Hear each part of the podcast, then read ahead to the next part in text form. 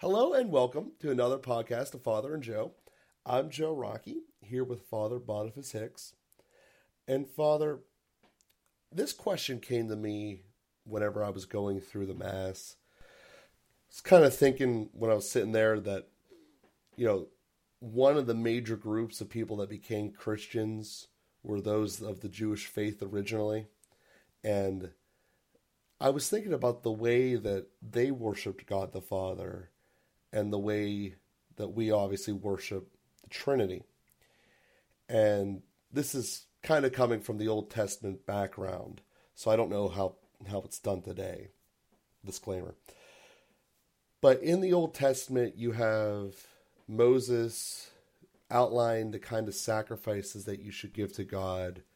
Um, mostly all living animals, rams, doves, what have you. And it was getting me to thinking that, you know, to have a ram that you're going to sacrifice to God takes a whole lot of effort. You got to have a ram, you got to have extra rams so you can continue to grow your herd. That you have to have an extra one that qualifies under all the parameters that the the law that Moses put out qualifies you for. And it got me to thinking of all of this extra time and energy that people put into making sure that they were doing a sacrifice for God. Because that ram had to stay alive day and night. You had to take care of it and make sure that you could have it there for the feast. And then, obviously, as time goes on, our sacrifice is Christ upon the cross and he outpours his blood for all of us through all time. But that changes the relationship in many, many ways. But the part that I'm focusing on here today is, you know, basically we go today, we're not giving a ram or a calf or something like that.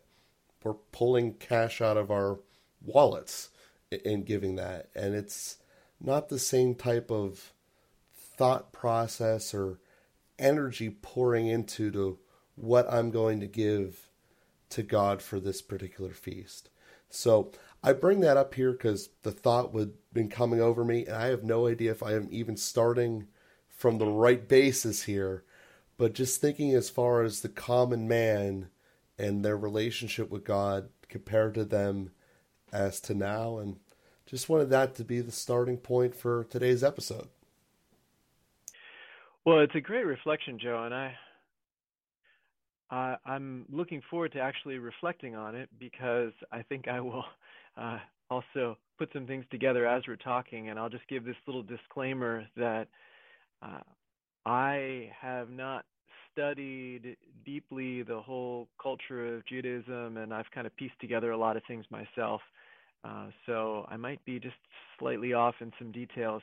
I do want to say up front, though, that uh, the one I've learned the most from, the two I've learned the most from are uh, Dr. Brant Pitre, who is just putting out a whole series of books, and he and Dr. John Bergsma just put out an introduction to the Old Testament. And I think where I might get a few little things wrong that our listeners won't really even notice, I'm sure, but I just want to say their introduction to the Old Testament and those two who produce a lot of content online, videos and audio, I just recommend unconditionally. They're phenomenal scholars, and they really have immersed themselves in the in the literature to understand the practices of Judaism at the time of Jesus and how all that stuff flows into the New Testament, and just a really a lot of really rich content.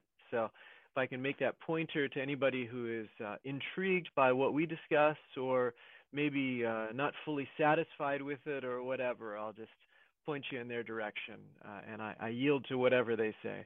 But uh, I think to to make it uh, a little bit more accessible to us, how some of that stuff worked. I mean, you had a, a more agrarian culture, so everybody had a flock.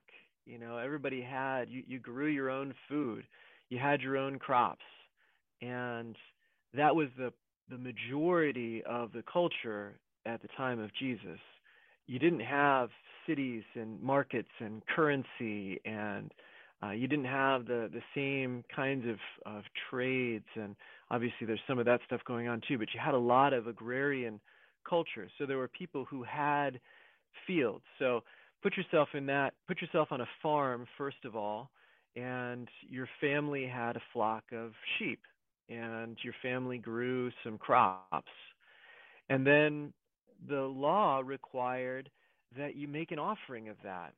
Now, what is an offering? Well, there are a number of different kinds of offerings, and this is again where my details are a little bit fuzzy. But for example, you would take a ram, as you mentioned, take that out of your field. It's one of the rams you already have, and you're taking care of it with the other rams that you have. You know, so it's not like you invented this ram just for the sake of sacrificing it.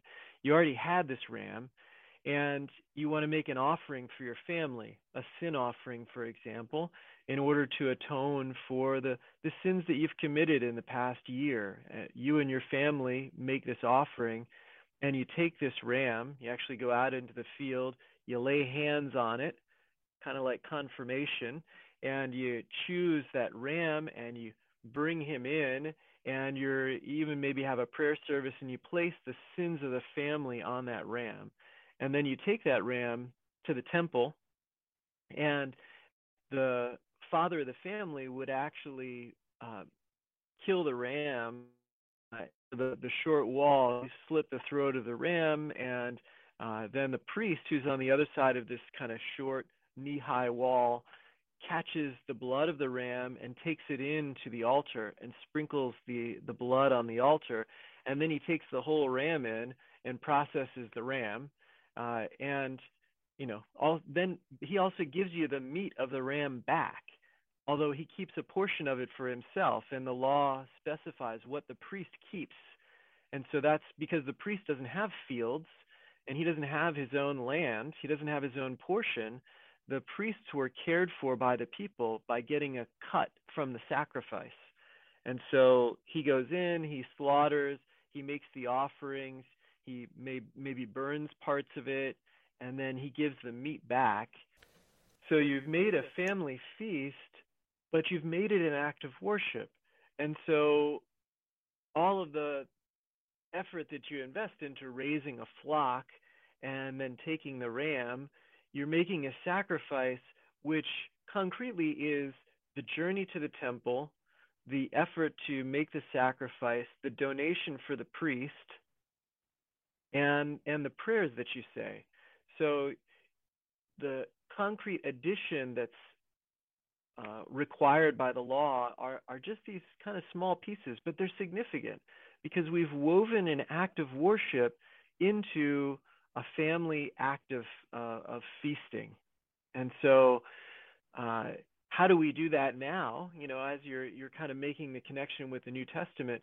Well, we're not offering a ram and and maybe people will do this on Thanksgiving Day. What do families do a lot of times? We're going to go to mass first. We're going to participate in the sacrifice, which is the summation of all sacrifices.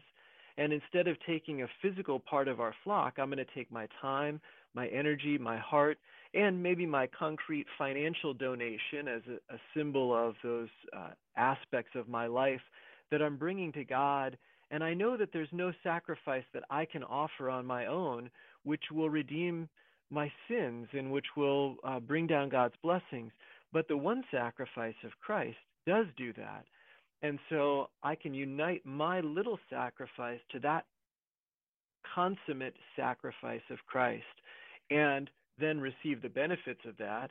And then I'm taking not the chopped up ram home to feast on, I'm taking the grace of God's love home. I'm taking this act of worship home and this experience of family unity, but I'm taking all of that home with me to then enfold in my my family feast for Thanksgiving, for example, or this would be the regular Sunday practice as people offer the regular Sunday sacrifice of attending Mass, receiving that grace, and then bringing that home, and especially an older culture always had a Sunday dinner. I hope some people still have a Sunday dinner and still have that family gathering, but certainly it was very prevalent in in past days.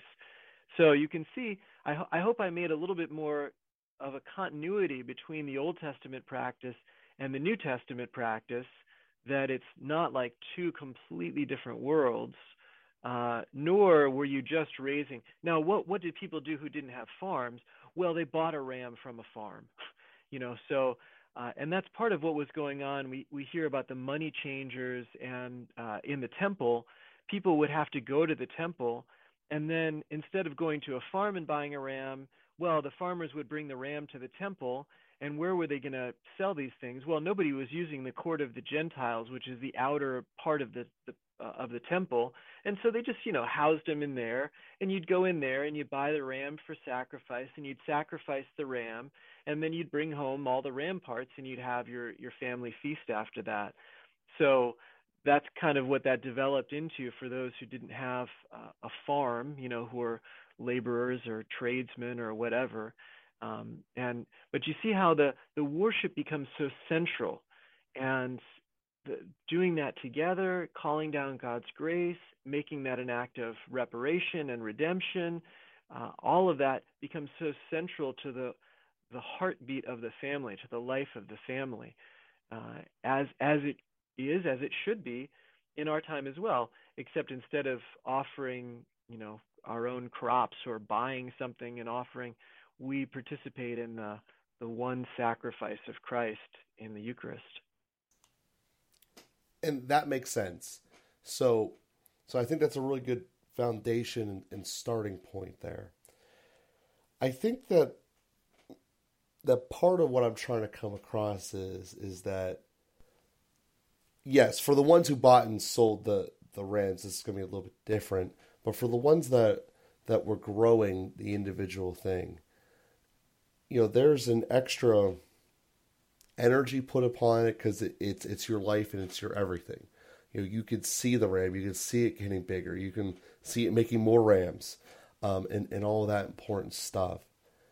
And maybe this is just more of a reflection of the decentralization of, of money, how it becomes digital, and we put less less emphasis on it but you could see the physical carrying and having to take care of it. And when the thing got sick, you had to fix it and make sure that the plague didn't take out all of your animals and all that.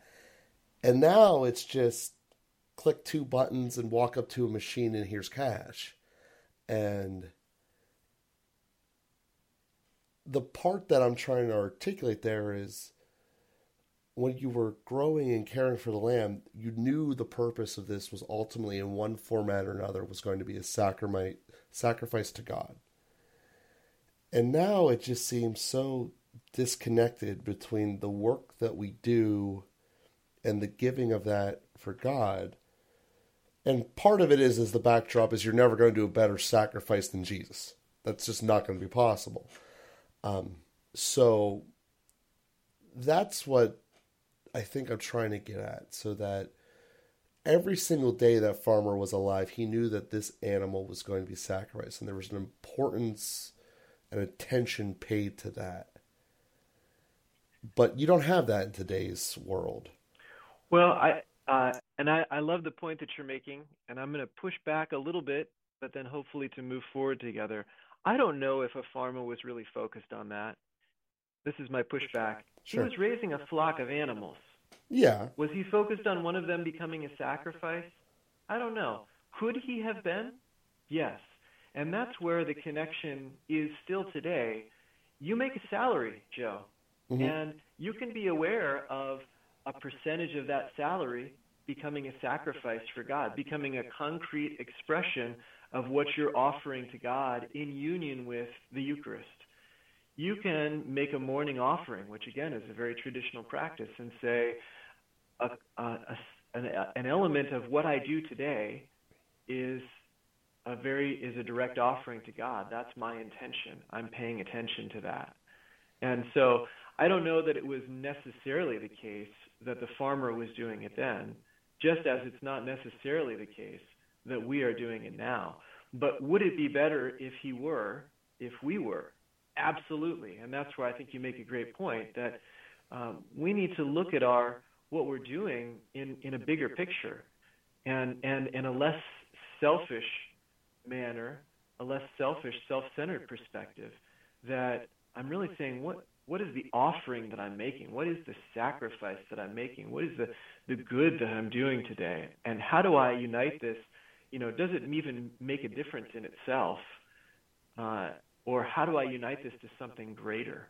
Well, I'm going to bring a percentage of it to the Eucharist.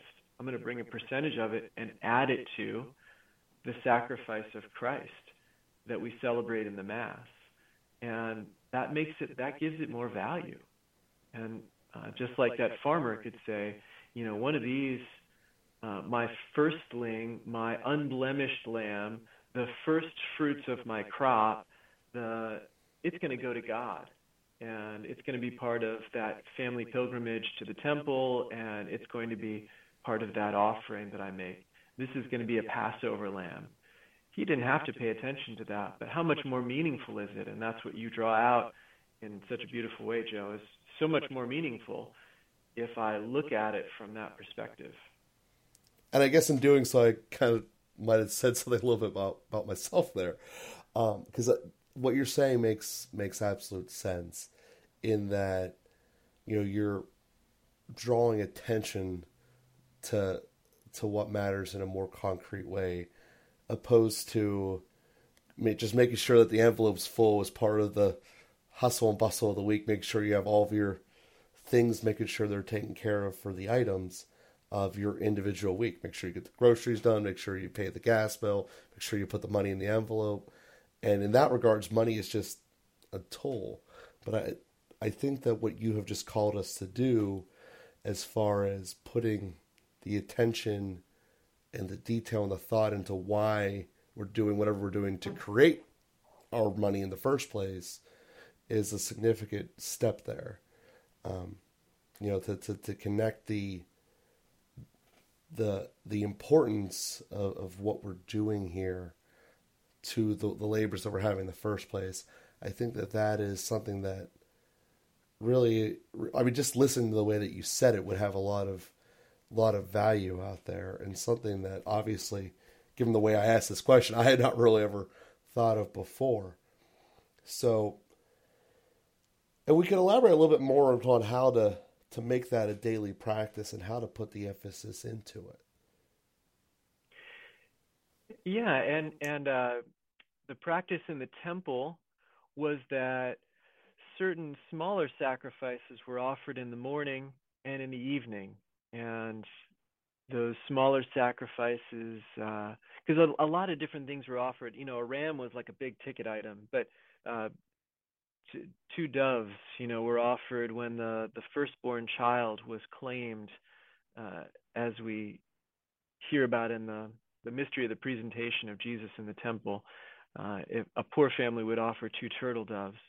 Um, but they also made incense offerings, and they also made wave offerings with with grains, uh, and they they also made offerings of prayer. They would say certain prayers, certain psalms in the morning and in the evening in the temple every day, and people could come and participate in that.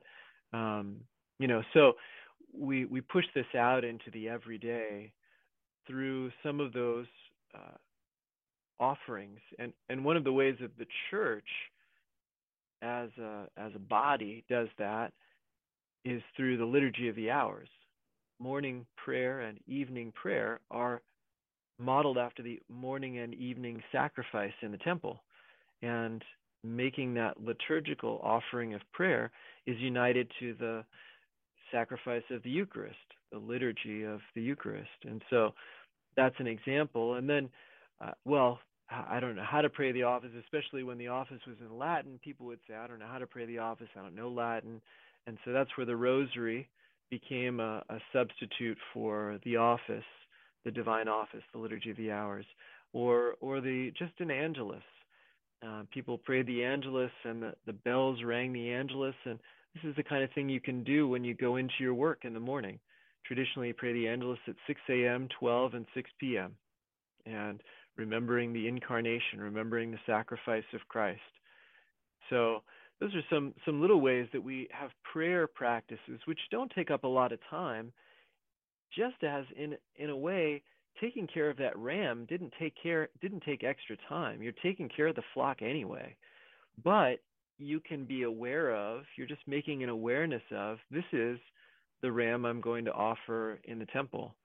And in a similar way, just a little prayer exercise to become aware of this labor I'm going to offer today is going to be part of, it's going to produce money that I'm going to offer as part of the Eucharist. This is going to be part of my participation. And so just a little prayer practice. And as I said, there's a, a traditional practice called the morning offering. You can just Google that, the morning offering. And it's just saying all of my sacrifices, struggles, joys, failures, everything today I offer in union with the Sacred Heart of Jesus and the, the offer of offering of the Mass. You know, just something along those lines. Just making that intentional, connecting the meaning of what we do to a meaning that's much greater in the Eucharist, in the, the sacrifice of Christ. So that that kind of thing can make a, a big difference in how we go about our day. And then we can just renew that in little ways throughout the day. Oh, I'm doing this for Jesus. You know, doing it for Jesus. Doing it so I can unite that with the sacrifice, um, bringing it to the Mass. So, in some way, all of our time is either heading towards Mass or flowing from Mass. It's either preparation for Mass or it's Thanksgiving after Mass. You know, that's a beautiful way to look at our lives. And that's what I think the, that whole uh, Jewish worship did was that you didn't just grow crops to put food on your table. Before you put food on your table, you gave thanks to God and you offered the first fruits of the crops to Him. You didn't just raise animals to put food on the table. You raised animals, and the first one, the unblemished one, the best one, you would make as, as an offering to Him. And sometimes you offer what's called a holocaust, which means that you don't get any meat back. You burn the whole thing to cinders because you say, God is worth it. He's worth me not getting anything out of it, like food to take home. He's worth not just being a butcher in order that I can have a feast for my table for my family. He's worth just just giving that whole first ram to, just given that whole first calf to a holocaust. And that's where now we use that that word it's gotten so tied up with what the Nazis did to the Jews. We call that the Holocaust because they just wasted all those people, offered them up as a sacrifice, not to a good God, you know, and and uh, they were just destroyed. But but the good connotation of that word is this sacrifice that's total, that I don't get anything back from. I just offer it purely out of love for God. Well, I definitely thank you for articulating these messages here today. You know, it's it's something that I think that that will have great value moving forward with, um, not just myself, but hopefully to all those listening out there, and to all of you. I'd like to thank you. You're making this cast grow tremendously by each given week, and we ask you to keep spreading the word to those you know around you, whether it be on Twitter, just word of mouth, or what have it also, please keep leaving the reviews you have been on your individual subscription sites. And we will be again with you here next week. Thank you, everyone, and we'll talk to you then.